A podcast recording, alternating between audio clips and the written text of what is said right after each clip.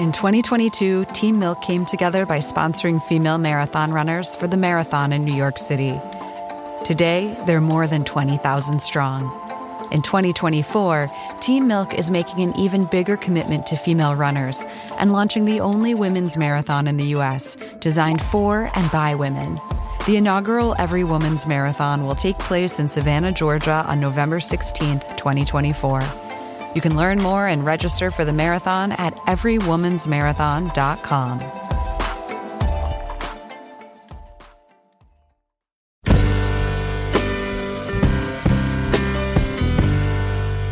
Hello. Welcome to the Longform Podcast. I'm Max Linsky. I'm here with my co-hosts Evan Ratliff and Aaron Lammer. Gentlemen, hello. Hey guys. Hey guys, how you doing? Upbeat, peppy. Yeah. Uh, this week's episode, I'm not going to ask who Max talked to because I was there. We went to Pittsburgh. Uh, we have been uh, sponsored uh, for a while by their writing program at University of Pittsburgh, and we went down there for our second annual live podcast there. Uh, Max, who did you talk to? You know, you just said you weren't going to ask me. Wil S. Hylton. yeah, I talked to Wil Hylton. He writes uh, for the New York Times Magazine, wrote for GQ and Esquire for a long time. Uh, he's a good guy. Evan, what did you do while we were gone?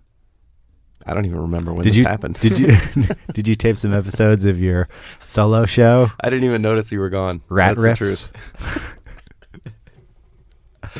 Um, we got a great sponsor this week, The Foghorn, a new short fiction magazine for the iPhone, iPad, and iPod Touch. They put up four stories a month, 12 issues a year, uh, featuring exciting Hollywood writers and new voices. You can check them out at thefoghornmagazine.com. We got a second sponsor. You guys, it's Tiny Letter. From the good people at uh, MailChimp, it is a easy, simple, elegant way to send an email newsletter. There are all kinds of tiny letters out there that you should subscribe to. Subscribe to all of them. Here's Max with Wil S. Hylton.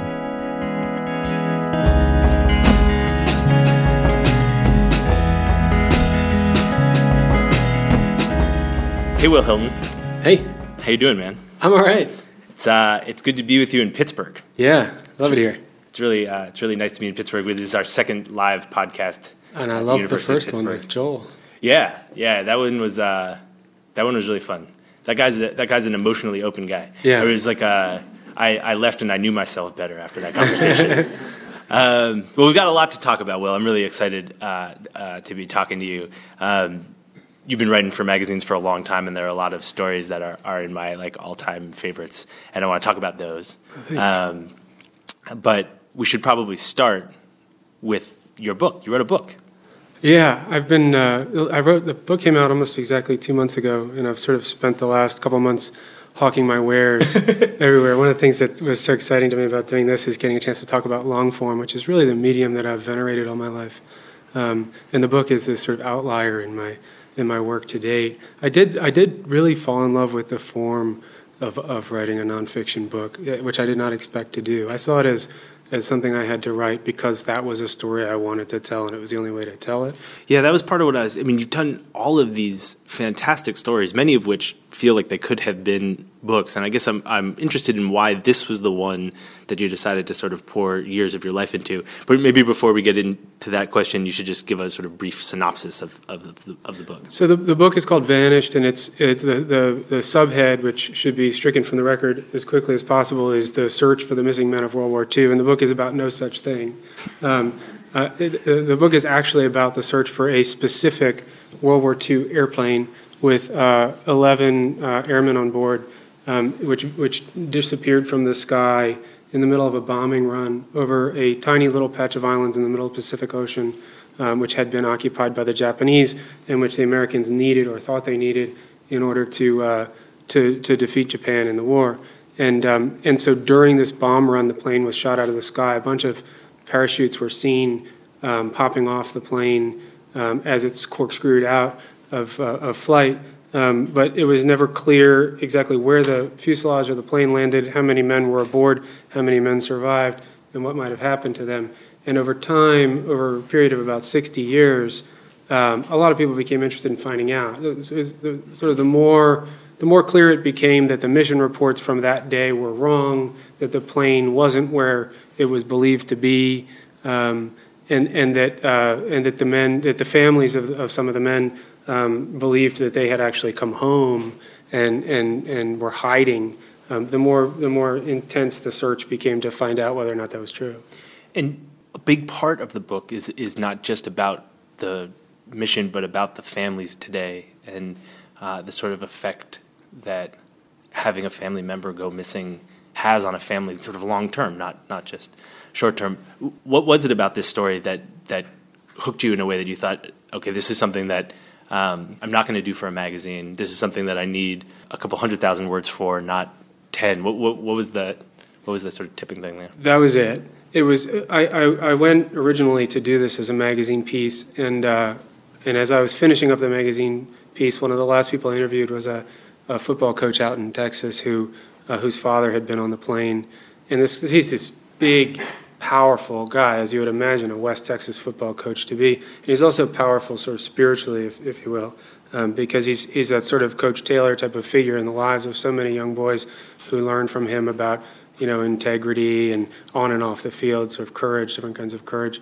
Um, and, and so, you know, he presents this very put together and very impressive, f- formidable figure. Um, and yet it only took a couple of seconds of talking with him before he, he broke down completely, um, talking about what it has meant for him to grow up always wondering whether his father uh, lived or died, and if he lived, whether the rumors in his family uh, were true. Um, those rumors being that, that his father had used the crash as an opportunity to abandon his mother and him. And, uh, and so becoming aware of that um, incredible, fraught, emotional problem that I'd never considered before at the end of the magazine piece it was, it was enormously unsatisfying. Um, and I was able to write some of that into the piece, but not very much. Um, and at that time, it was still not clear uh, whether any of those rumors were true, uh, what, what had happened to his father. Um, and, and, and, so I found myself just continuing to report after the story was put to bed um, and just kind of still very interested in, in keeping in touch with him and in keeping in touch with the search team that was out there uh, in the islands doing um, underwater recovery work to try to see if they could find any of this guy's bones. Um, and then it was only after a few months of this sort of, um, you know, postpartum state where the story was gone, but I was still reporting it, that I realized I was kind of already working on a book. Right, right. You're sort of uh, you were hooked from there. I, I um, a big part of the book, sort of uh, the sort of theme of the book, is that um, these are people, these families are largely forgotten. Uh, it's a, it's a uh, an issue that's so far in the margins that people don't really know about it, and even if you do, it's really hard to understand where they're at. And, and so I guess I wonder, as you went further with the book, you finished the book, you you spent a year writing it. You know, you finally put out. You've been on all these shows talking about it, and all these best of lists, and all these things. Have you gotten some closure on the story? I wish I could say I had. I, I found myself. Uh, right before the, the book's release, we were going to do a excerpt of the book in the in the New York Times Magazine, and this is a um, this is a real nice thing if you're putting a book out to be able to do an excerpt in a big magazine like that. And so we were starting to call like what's going to be, what parts of the book are going to be in the excerpt. And then I found out from a guy that I knew from reporting on the book about this crazy recovery operation taking place on a totally different set of islands in the Pacific and all the, the largest cache of American MIAs probably ever recovered. Over 500 Marines buried a couple feet, I mean, literally a couple feet below the surface, this microscopic postage stamp size island out in the middle of nowhere. Um, and somehow I ended up just feeling I wanted to write about that and use the space for that, and may not have been the best way to uh, to spread word about the book. But next thing I knew, I was on this 90-hour flight out to this nowhere island, and uh, and as when I was out there, I was just thinking like, man, I guess I'm not done with this material. You know, for the most part, my my trajectory as a magazine writer for a lot of years has been I just kind of go from one subject to another. There's little periods where I fixate on something, but um, but generally speaking, my my subject matter changes pretty radically from story to story. And in this case, I feel like I'm still, you know, and that story came out a couple weeks after the, the book's release, and within days of that, I was all enmeshed in this other recovery operation that's been taking place out in the China Burma India theater. Fascinating case, at least to me. uh, I finally decided I don't think I'm going to write about that. I need to write about like a comedian living in a warm climate. Give yourself a break. Yeah, something So- a little lighter. So, you, but do you think that you don't have much of a choice that you're going to stay on this topic? I mean, it's, it's interesting to hear you say that because you are like a true generalist. I mean, you've written about all kinds. Generalist is a nice way of saying dilettante, professional dilettante. I have no, um, you know, I have no beat and I have no area of expertise, unfortunately. But yeah, I mean, I don't know. I don't. I, I'm, I'll come back to it for sure. Um, I'm, I'm just, I'm really drawn to the experience that the families have, um, and trying to make people aware of it. What was your sense of their experience of the book? What- It's been wild. I mean, it's kind of awkward to say this in a public setting. Um, It's a safe I hope, space. I hope it doesn't. hope it doesn't come off wrong. But the, the, it was the, the coolest thing that's happened to me with this book, none, way beyond any of the other stuff, the lists or whatever, is that the the people in the book, the sub, the characters, the subjects, whatever you want to call, it, they all got together, and and they they they rented out this space and they all flew into New York and they threw a book party for me, and it was like just this closed community of people who were in the book. And uh, God, that was great. You Oh, know, that's Just- amazing. I felt like I had done the thing. That's when I felt like I'd done the thing I wanted to do. I'd given them the voice that we that we wanted them to have, you know, and conveyed it in a way that meant something to them. You're, you're trying to get me all broken up, and it's working. Um, well, congratulations on the book. I'll, I'll put you out of your misery. We don't have to talk about it anymore. All right. Uh, so you and I have talked on the phone, and I've read your stuff for a long time. And uh, you know, I was looking back and trying to you know re refamiliarize myself with it before uh, we talked today. And um, and then, but I never met you before.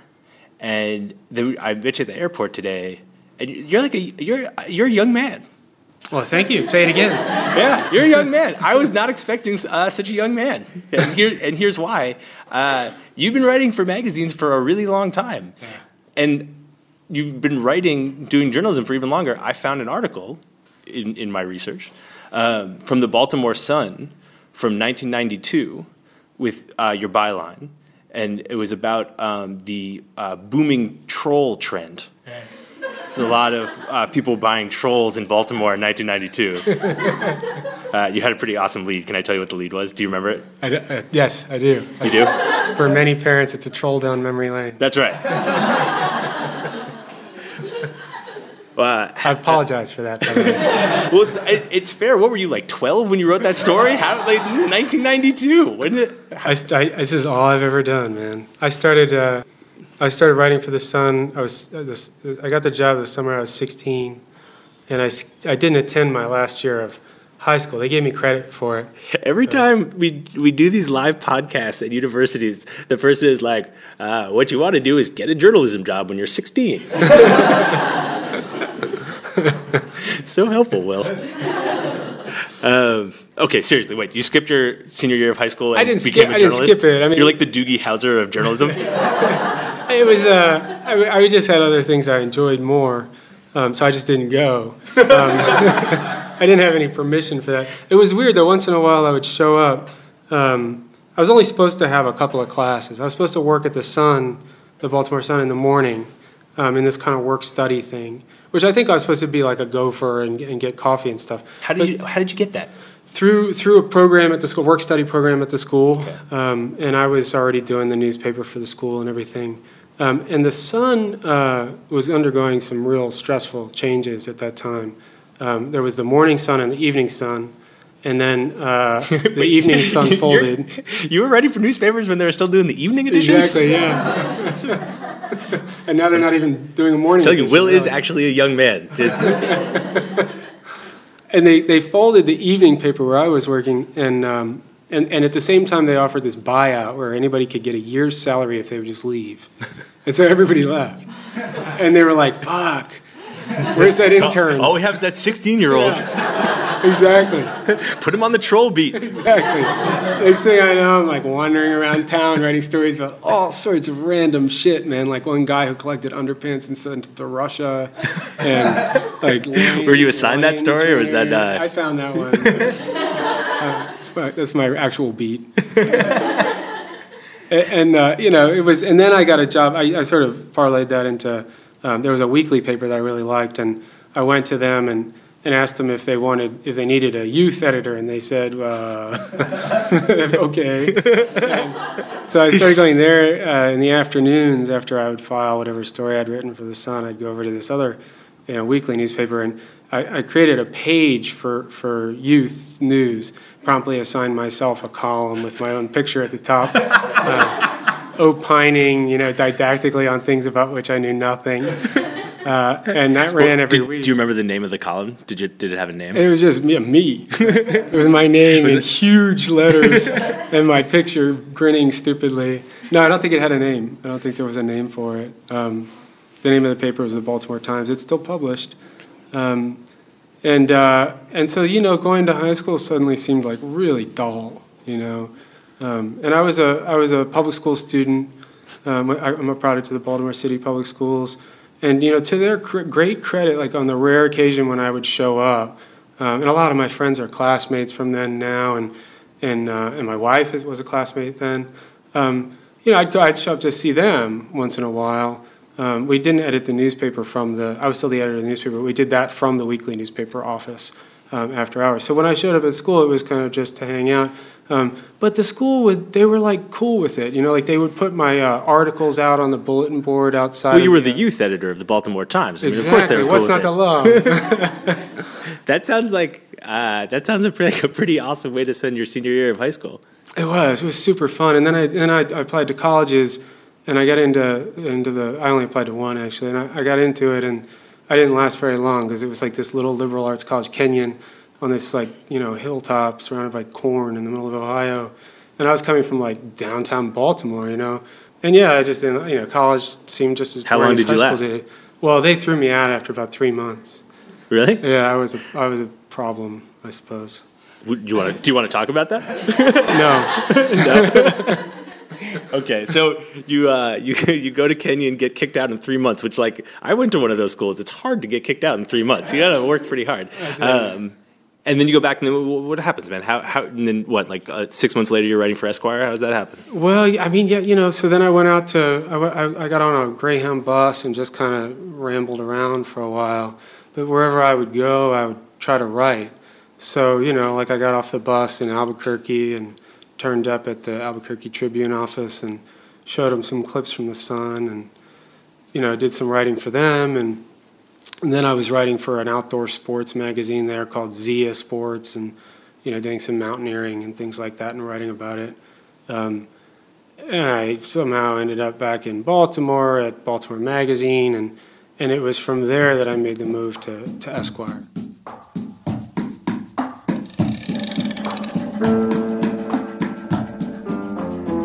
Hey, it's Max. I'm going to pause things for a second and tell you a little bit about our sponsor this week. It's the Foghorn. Foghorn, in case you don't know, is a new short fiction magazine for the iPhone, iPad, and iPod Touch. They give you four stories a month, 12 issues a year from exciting Hollywood writers and new voices.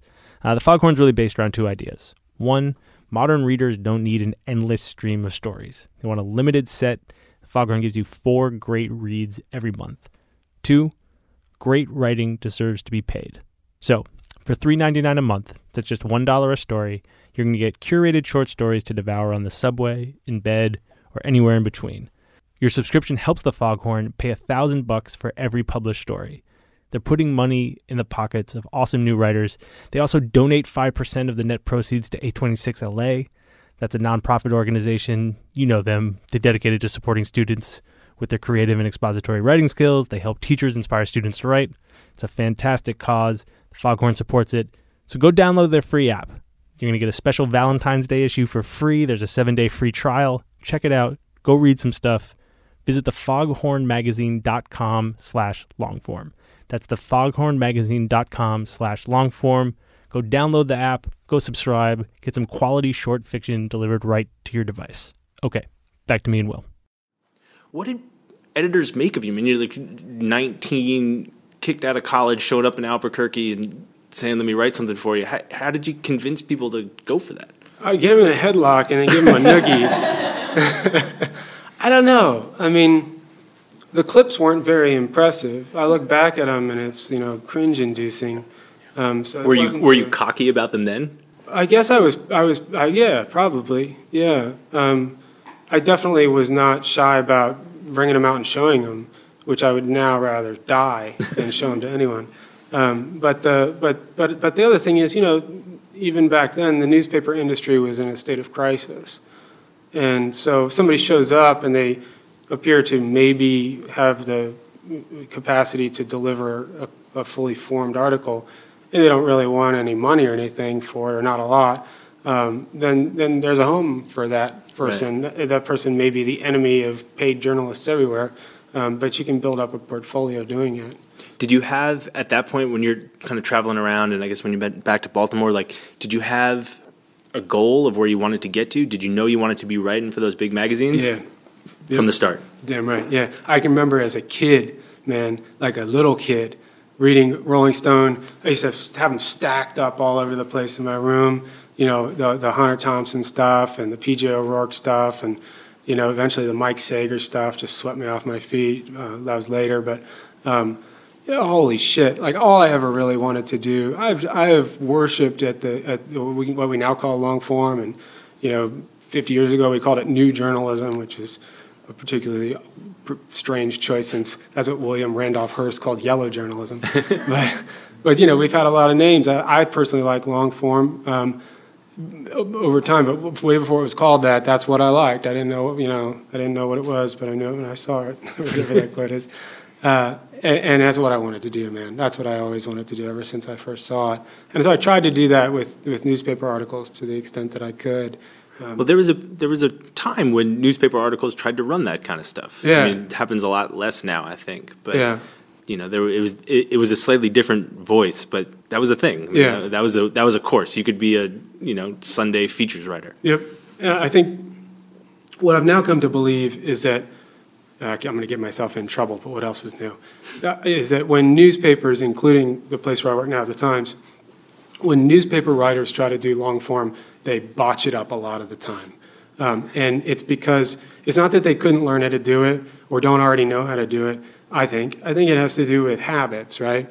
I mean, the first rule of the, doing the kind of long form writing that, that I like to read is bury the fucking lead, you know? And that's the first thing they teach you not to do in newspapers. And so I am not at all prepared to write another newspaper article. I'm not in shape for it. I've been Yeah. training for the wrong event.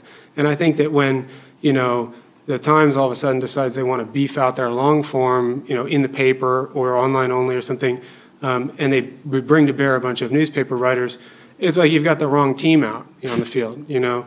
Um, and again, I'm probably getting myself in big trouble for saying that, but I think it's a really important thing to, to recognize that, that there's a different art form and that um, you can't just, you know, throw down your French horn and pick up the classical guitar and start playing flamenco.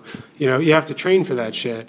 And, and so I, I, think, you know, even back in the day when there was more of the uh, sort of feature kind of writing in newspapers, it tended to still be newspaper writing that just had a little more um, voice. Mm-hmm. But it still it wasn't structure. Structurally, to me, structure is what underlies this form that we love, you know. It's how the story is told. Um, it's also the aspect of the interior story that's, that's generally, I think, executed better. Um, but that's because the structure allows for it. Um, so I'm getting boring now. But, no, no, no. Well, I'm interested in how that evolved for you. I mean, you know, so how old are you when you wrote the started writing for Esquire? How did that? I got hired at Esquire when I was 21. Eat that, and uh, so you got started Esquire when you were 21. And at that point, were you in shape? Like, were you? Did you know what you were doing, or were you handing like crazy messes in to your editor and hoping it worked? Like, how did how did you? I'm sure it was terrible. Um, actually, no, I guess I was 22. Uh, it, it, was it was a it was I was writing for a magazine. I was writing for Baltimore Magazine, yeah. um, and I was reading Esquire and GQ a lot. And so I had some sense of what I hoped to be doing. I was reading Details was really good back then too. Um, You're gonna get yourself in more trouble. Yeah, I, I, really, I still feel like you could go back. I bet that stuff holds up better than most people. Yeah, yeah, I think that's true. I mean, back when there, it was more essayistic, and um, but the um, but so I was really I was an avid consumer of that stuff, um, and uh, and so I had some sense of what I wanted to do. I just didn't have the tools to do it yet, and and. Uh, and you know, Andy Ward at, at Esquire is one of the two or three greatest magazine editors of our time. I mean, another great podcast.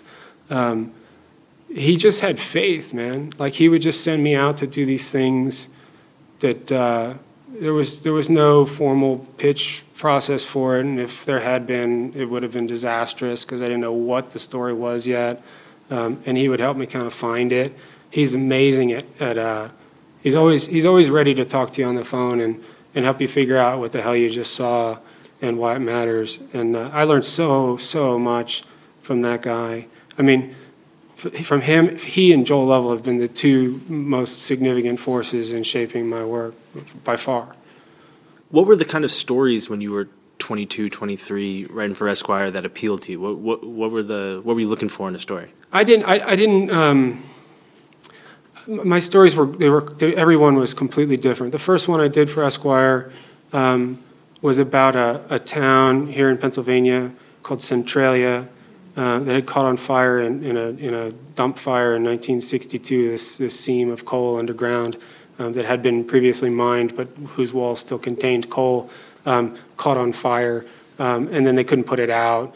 And so, you know, a bunch of decades went by where it was smoldering underground and the smoke was billowing up through the streets and they had to evacuate the town. And this last sort of nucleus of maybe a dozen neighbors remained by the time I got to it and, and they were adamant they weren't going anywhere. Their homes had been condemned, and they just didn't give a damn. And the state could go screw off. The state had, you know, was their the greatest enemy. But what had what had happened, what became interesting to me in the story. So I was interested because the fucking town was on fire, right? But when I got out there, I figured out that what was actually much more interesting to me was this interior story about how these people had actually, through the lens that, that they experienced, they they saw the town getting better and better. This, the town had, the people who remained had come together as a community. There was, they, they had formed a little town council. Um, everybody had a voice, everybody had a vote. They did everything together. It was this little utopian thing because they had an enemy, right? They right. were all you know, organized against the enemy. And, uh, and they were super happy. They really were happy. I was there for months and it was just like great. You know, sometimes they bickered, but they basically got along. And so the story became about home and it became about how, you know, home sort of transcends um, conditions. It's a sense inside rather than a physical, you know, set of coordinates. And um, and, and, the you know the, the piece ended up sort of alternating between sections that, that sort of brought forward this uh, subtle narrative about how, how, the, how the people felt the town had improved. You know, it's nice to have empty lots full of grass instead of more neighbors to compete with for parking and things. And then the other, uh, of course, was how they'd ended up there scientifically. I was interested in the science. Yeah, I mean, all of your stories sort of have this, uh, or not all of them, but a lot of them have this uh, quite artfully like scientific bent woven into them. I'm interested in, in what reporting that was like at 22 or 23. Like, uh, did being that young help you? Was there were there advantages in that? I mean, generally speaking, it was a disadvantage to show up places um, because I mean, I actually had one guy. This was when I was at Baltimore Magazine. This lawyer just walked into the room at his office where I had come to interview him and took a look at me and said something really rude and just left. I mean, he was just like, he was like, no fucking way, I'm not talking to a kid, and he left, you know. And uh, so things like that happened in a more subtle form a lot, where mm-hmm. I could mm-hmm. see the you know, I could see the shift in how seriously they expected, uh, or how serious they expected the, the, the, the process to be. You know, when, yeah. when the guy who showed up was too young, they, they just suddenly saw it as a, as a, as this laughable joke. Uh, but, um, but I think that, you know, there were certain advantages that were more sort of pragmatic, logistical advantages. Like for years, uh, I lived in a one-room apartment with a broken window and the only furniture, well, there was a tent that I slept in, and then I had a cinder block and a cardboard box, and I unfolded this really primitive early laptop onto the cardboard box and sat on the cinder block, and that was my desk, and I just didn't give, I didn't care, man. Like you know, I didn't have a family or you know, and yeah. so that was you know, you can get by on a lot less dough when you don't have anything you want to buy. Does that mean you got to uh, sort of take longer with stories? Yeah, definitely. Yeah. I didn't, I didn't go that long as a um, proper freelancer. Um, what happened was I did some stories for Esquire and some stories for Details and Rolling Stone, all in that, all in that big bunch. Mm. Um, and Rolling Stone made me a contract offer um, after I think my first story, or second story for them. They made me a contract offer.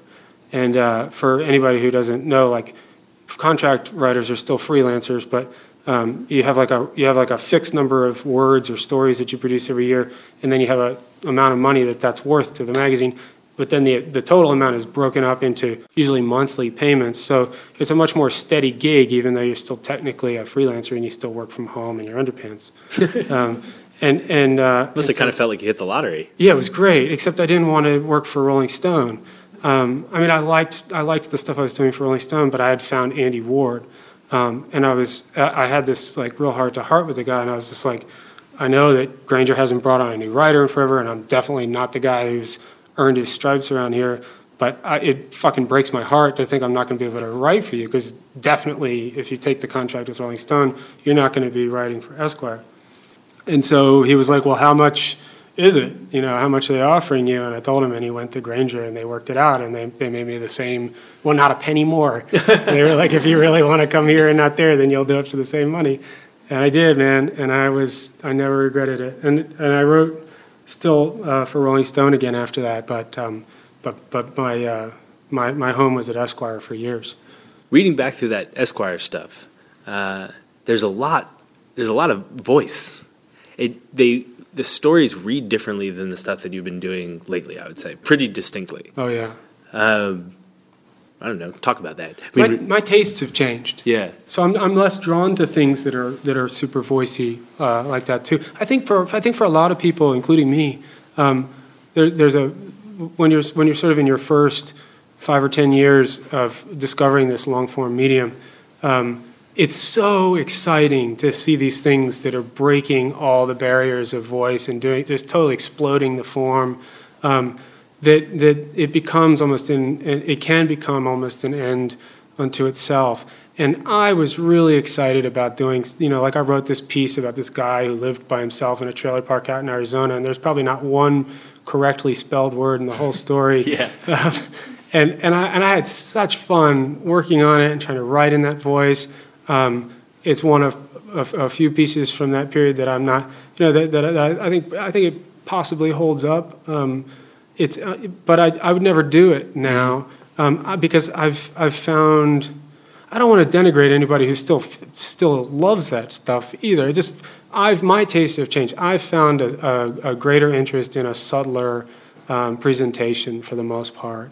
Um, and so I know that that for me, if I had read this stuff that I wrote then and the stuff I wrote now, if I somehow was able to read that with someone else's name on it um, when I was 25, I would have definitely thought that the earlier stuff was done by a more gifted writer. Um, and I bet a lot of people would actually feel, feel the same way. Um, but, but, and in some sense, it shows your chops. It, it's a lot, it's a lot, the degree of difficulty on a sentence by sentence level is, is certainly higher when you're writing in these really voicey pieces. Really? I think so, yeah. Because um, it's much harder to find a tone that will work for all the different kinds of material if, if that tone is really eccentric. How much of that is about story choice? Like that, the story in Arizona is about a guy that you met while driving cross country, Right, and you know it's a crazy thing he does. He lives in like the hottest place you can possibly imagine. right. Um, it is not. It requires uh, a leap of faith. Right, that's not a story that would normally Yeah. be in a magazine. There's a lot of like crazy people doing crazy things. Right, right. And I, I, I wonder how story choice informs that voice stuff. Like whether your tastes have to change in the kind of stories you want to tell in addition to how you want to tell them. Because I, I don't think the like super straight story about the guy in Arizona quite plays. Yeah, maybe not. I mean, you would you would have to be yeah, you would have to tell the story in a different way. And let, uh, let me be clear too. I I I've I've never bought into a lot of what ends up getting uh, getting folded into the straighter story. Like I hate the nut graf. Yeah. I despise the fucking nut graf, and I think it's a joke. I think it's like a cop out. Um, you know, this, it, the story probably should be about something larger in itself, but if you have to tell people what that is, you failed from the beginning. you know, like if they can't find it, then you didn't put it there, and you shouldn't be beating them over the head with it. But anyway, Well, how do you think about? I think uh, sometimes I've heard people defend the nut graf as like a way to convince people to keep reading or why Right. they're reading or the value of what they're reading. Right. Do you not feel a pressure to sort None. of keep people going? None. I mean, so I feel I feel a pressure. I want it to be interesting. Yeah. But I feel no pressure to tell them like here are the seven reasons why you're reading. They should be reading because it's enjoyable, you know, and that's the only reason that they need. And if it's not enjoyable, then I'm not doing my job. Um, you know, I, I heard something that- Michael Lewis said one time where he said, every time I really go wrong, it's because I, I'm not trying to entertain the reader. I think, you know, we shouldn't have a pejorative connotation with entertainment. I mean, we I totally are, agree. it better be enjoyable to read it. There's so many other things to do. Even, you know, even if you're the, the lucky writer who's got a captive audience, you know, in the toilet where the where the reader is like not can't go anywhere, Right. there's still another magazine and there's another article, and yours yours better be fun to read. Yeah, I think that's totally true. I mean, we, you know, we I've said that this before on the show, but we totally see that in the consumption of long form on the site and in the app. People use it at nights and on the weekends. That's when people read this stuff. It's the same time they go see a movie. It's Yeah. the same idea, I Yeah, think. yeah. Uh, and you do have to kind of like uh, respect that need for entertainment. I think. Absolutely. Yep. Um, okay, so Esquire, you're writing these these uh, crazy voicey stories, and then uh, Andy goes to GQ, and I assume you, you went with him. Yeah. Basically the same day. So the the crazy through line of this podcast, just like the Yeah. Andy Ward uh, coaching tree. Um, but at GQ, you started writing about politics. Very briefly. Yeah. Well, I guess for a couple of years. Yeah, there's A, there's a lot of stories in that article. Yeah, yeah. I don't know what happened, man. The, the Bush administration came in, and then 9 11 happened, and all of the evil in the world descended. And uh, I, I really opposed what they were doing. And so, not all of my stories were, you know, these sort of hostile takedowns or something like that. In fact, I don't think too many of them were. There was a point where I wrote a big long screed about how Dick Cheney should be impeached, which I stand by. Uh, even now, we should find a way to have done it. Um, but, but, uh, but, but there were also cases where I felt like some important distinctions need to be made between, you know, who were the people within the Bush administration who um, were more on the side of the angels and what was being done to them. Like, like you know, Colin Powell, in spite, in spite of the February 5, 2003 speech to the United Nations, was basically trying to do right by the American public, I thought, and, uh, and got screwed. And I actually thought that, that Paul Wolfowitz was, uh, you know, made into people's uh, devil, but was this sort of misguided Wilsonian optimist. Um, and so I, wa- I wanted to write about those kinds of guys too. But it, was always in the context of, you know, here's this really what I still think of as a dark hour in American history. We got involved in some wars that almost everybody now believes were a mistake, and uh, and and did uh, and did some really crummy things to our civil liberties that we're still reckoning with. Um, and I just wanted to to try to find a way in to write about that that still that still preferenced character and story So that was your impetus to go start doing the politics stuff. that was I think assigned. it was. I might be just making that up retroactively. I don't know. I mean, I felt at the time like this was something I needed to write about.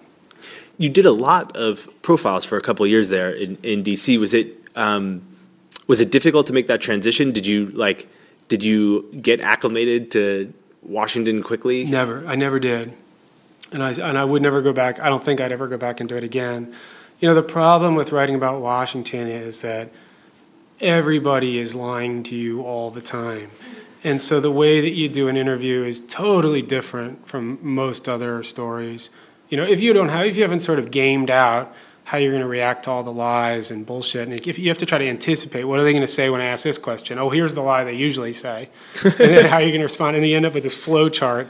Oh, It's like it's like preparing for a deposition or Right. something. It's totally different from Lie- actually asking people a question. Right, lie management as opposed to reporting. Exactly, yeah.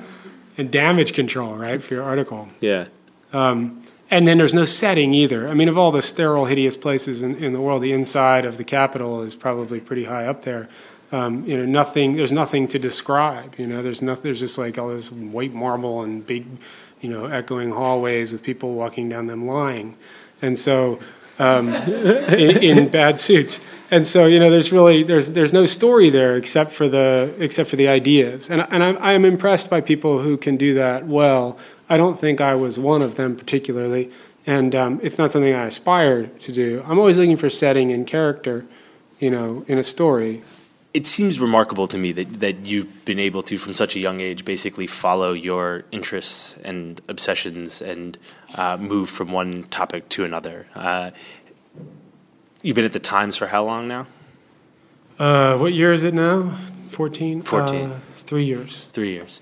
I, I want to talk about a couple of the pieces that you've you've done there, but I guess um, it maybe it would be uh, worthwhile for the students in the audience to hear a little bit about how you pick stories and how that's evolved, and and um, how you know that there's a good story there, how you know to sort of trust your gut. I'm, I'm just interested in how that uh, that generalist slash dilettante thing happens in practice. I think, you know, one of the things that comes from, I guarantee that I'm the least educated person in this room, and I'm totally good with that. And it, that's, the, that's the way it always feels as a reporter, or should feel. I mean, I think if you're doing the job right, you should constantly be surrounded by people who know much more about the subject at hand than you ever will, right? There's just no point interviewing people who know less than you. And so, you know, for me, the the experience of being a journalist um, has been uh, a way to get an education through other means, right? Like the extension of education by other means, as, as has been said about politics and war. Um, but but but so when I you know when I got interested in those in this in these guys who were you know leading us in this very questionable direction in 2003, four, five, and I wanted to know more about them, I could go back and see what was their history. Well, a lot of them were in the in the you know Nixon and Ford administrations. So I would like go ask Gerald Ford what he remembered about him, or Henry Kissinger, or somebody. It was just like this wonderful way to get a sense of how you know the late '60s and early '70s unfolded in America um, through pretty good sources, or sources pretty close to the decision-making apparatus of the time. Um, and and yet at each, at each step, I'd be asking you know questions um, they probably betrayed my ignorance time and time and again. And, um, and, and I, I, just don't care, you know, like I, I'm, I'm so used to being the person who knows the least about the subject that I've become inured to it. Um, and, and, and so that makes it easier then to move from subject to subject as well. Mm-hmm. Because the temptation of having a beat is, you know, oh, well, I know everything about baseball now. So when I show up and interview somebody about this, uh, you know, A Rod stuff or whatever, like I have all the same reference points or whatever. Well, I don't. I'm not going to write about that. I, I, don't care about that. But, um, but does that help you know when you've got the story? Yeah, I think it does because you're you're just you're asking yourself like, you know, what's interesting about this um, from without, you know what, what's interesting about this? It, it's it's just it's interesting just as a story, so that it's not about the sort of arcane minutia that people in in this you know very cloistered environment um, have overanalyzed to death. It's it's what's interesting about this.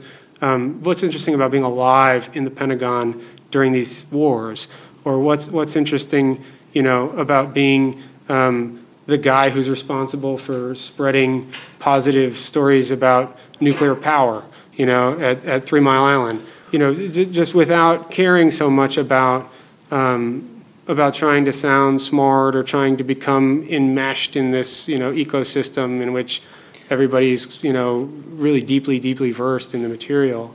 Um, the risk, of course, is that you'll make an ass of yourself, and I probably do. Um, sometimes I'm sure I write things that are incredibly naive sometimes. Um, but I find it enjoyable to do that. so fuck everybody else. Um, how does uh, how does the James Turrell story fit in that? Uh, James Turrell story was uh, something I wanted to write. James Turrell is an artist. He's a, he, his his material rather than paint or or steel or whatever is is light. So he makes these rooms and he blasts light into them from different angles. And I um, I first discovered him here in Pittsburgh um, on a visit to the mattress factory a long, long time ago. Um, and uh, there's a piece there, there are a few pieces there. Uh, one's called Pleiades, there's one called Catso Red. Um, there's some great, they have some great, they're great supporters of, of Turrell in this little tiny off the beaten path uh, museum in Pittsburgh. And, uh, and, and my wife is an art historian, and she's constantly dragging me around to museums that I don't want to go to. And then whenever there's a Turrell, even if it's not in that museum, if it's in that town, I'll typically go find it and spend the whole day just kind of gazing into the light. Um, and, uh, and so I'd wanted to do a story about Turrell for a long time and reached out to him when I was at, at GQ and, and got the cold shoulder. Um, and so then I was finished the book, uh, which was a, a, a, real, you know, obsessive undertaking um, sort of took me out of my body for a period of time. You know, it requires such focus uh, to do something like that. And, um, and, and, and Turrell's big life work is this, uh, this crater out in Arizona that he's tunneled into to create chambers that trap natural celestial light from the sun and the moon, but then also from different stars. Um, and when you go into these places in the middle of the night in this in this volcano that he's that, whose caldera he's carved into, um, you get these same kinds of effects that you'll find in museums. The light blasts into the room and it glows and it feels all weird and creepy, and you get this body high. And um, and so that seemed it, it seemed like a good time having just finished the book to write the obsession story Yeah. that I wanted to write. And uh, and I contacted him again, and uh, we're we're like we're you know I wrote that story about him, and I didn't hear from him for a couple of weeks. And then he called me up, and he was like, "Wil, it's James. Do you want to go sailing?" and so we just like sail together. Now we still never talked about the story. Really? I, I don't know if he liked it or not, but but He we probably we got liked it, man, if he took you on his boat. we sailed that's this summer, man. We sailed from his house way out on the eastern shore of Maryland all the way up to uh, Marblehead, which is on the border of Massachusetts. Sure. It took us, yeah, it took us five days, and he like fell and broke his tooth, and it was just like this wonderful, crazy thing that we did together, and I love the guy. Um, there's a there's a thing that uh, in that moment when you were when you're at the crater that I wanted to ask you about. This might be a somewhat weird question, but um, who's the guy from the Guggenheim? Nat Trotman was the Yeah, you you mentioned in in like sort of as this aside that Nat Trotman is really well spoken, Mm-hmm. which is um, a way that you did, like I you describe a bunch of people actually in your stories. Do I really? Yeah, I had no idea. it's a weird thing. I'll never man. do it again. Probably not. Sorry, but It's the early onset Alzheimer's. it just seems like a, it seems like something you're interested in. Pe- I mean- people who speak eloquently. Well, yeah, you which know, now, now has me very self conscious. Yeah, well, you're, you're not one of them. Um, no, I mean, you know, you go around interviewing people for, for 25 years or whatever it is now for me, and and uh, it's just a rare and wonderful thing. And, Yeah. and I guess I guess it, I guess I feel the need to remark upon it when I see it. But you know, it's it's uh, there's so few people who can tell you what they think extemporaneously. Um, I can't. Oh, you've done a great job. It, for for me, it's uh, you know, I think I think I think it's it's a, the weird thing is is uh, is what is when someone can uh, can can write well and speak well. I think it's pretty rare. I think Hitchens maybe is one, but they're they're pretty few, and I, and I think that's not coincidence. I think it has to do with you know one of the reasons that you uh, work hard at and try to excel to whatever extent you can at writing is because you can't uh, just speak off the cuff and say what you meant to say. Um, and so, and I know that's the way it is for me. So I've tried to build up this other muscle that can compensate for the great weaknesses of being a bad speaker. Um, and, and, and then when I'm out there in the world and I encounter somebody who's got this other, the other thing, the thing that I'm compensating for not having, um, it's striking to me. It's, an, it's, a, it's a talent that, it, that and, and the ability to sing are things that just, it's like this magical ability some people have. last night before uh, we flew to Pittsburgh, I very stupidly read the uh, Air France 447 story. Uh, and we hit turbulence this morning on the flight, and uh, I'm not sure I led on, but I was a complete wreck. I was a, I was a total mess. And that story is so spooky, man. It really, uh, it really it really uh, it was pretty unnerving to read. And it, for anyone who doesn't know, it's, a, it's about Air France Flight 447, which basically disappeared. And, and um, it obviously has all these connections to your book. Yeah. Um, and there's a long section in the story. The story, sort of like the book, becomes about the people left behind. And I, I guess I wonder how those that story intersected with the book for you, and and how um, reporting it and talking to those people, uh, how that sort of connected to, to the people you were talking to for the book. It, it, it connected in huge ways. I mean, not, and not just in that, not just with regard to the people, uh, to the survivors, um, but also the technology of the search Right. was stuff. I mean, all the machinery they were using was familiar to me. Um, uh, so, so, for example, the Woods Hole Oceanographic Institution was down in Brazil, um, sending out these incredibly advanced subs um, to scour the floor, robotic subs to, to scour the ocean floor in search of the wreckage of this plane that just dropped out of the sky in the middle of the, you know, South Atlantic Ocean. Um, and and uh, you know, I, I knew that side scan sonar technology that they were using. I knew that stuff because I had been out on boats running those subs or much smaller versions of those subs um, for, for book research. And so it was a it was a it was a story that um, sort of brought home to me that the that the book I was writing um, was the, the, the, kind of grief that I was exploring and the, the kind of uh, obsession um, of, of people who search for these things um, or, or, or the, the, the, hunger to make right um, what's gone wrong um, by the search team for that Air France fight and for these uh, missing airplanes from World War II. Um, that, that, that, that, those kinds of passions are broader than the story that I was ostensibly writing about um, in, in, my book, and that the book was in fact, um, you know, a, a, drug delivery system to, to get at those experiences um, and, and to, to try to explore those, those twin feelings the one of loss, the one of that specific form of grief, and the other of that um, specific um, hunger for answers. Um, and, the, and, and so when I was working on that story, it, it, it, I was constantly thinking about the book and about how you know these experiences are part of um, what it is to be alive, but they're not. I mean, they're part of the sort of the, the range of emotions that, that can happen with some regularity in, in human experience, but they're not they're not things that we talk about that much. Yeah. Do you think that you want to keep talking about them? Want to keep writing about them? I don't want to talk to them about, about them with you. uh, no, I, I, don't. No, I don't. I don't know why uh, I continue to write about them. No, I don't. Um, I, I, I am aware that I must. Um, I must still have something else I want to say, but I haven't figured out what it is yet. Um, it's it's not that uh, you know for me it's not that um, that I that I am not happy with the book or wasn't happy with the Air France story. Um, I feel like they both do what I intended them to do. Um, but this this uh, I find myself continuing to think about this problem and, and this this sort of um, this particular kind of tragedy and, and I find myself wanting to bring it to the fore as much as possible. These people feel abandoned, man. Yeah. I go around and do these readings and stuff and subject people to my uh, book. And, uh, you know, afterwards, constantly people come up to me and they say, My great uncle went down, my family's never been the same. Uh, we've been searching for answers. Can you help me figure out how to research at the National Archives? Can you put me in touch? Are there searchers in Papua New Guinea? Are there search teams in Burma? You know, are there search teams in Laos?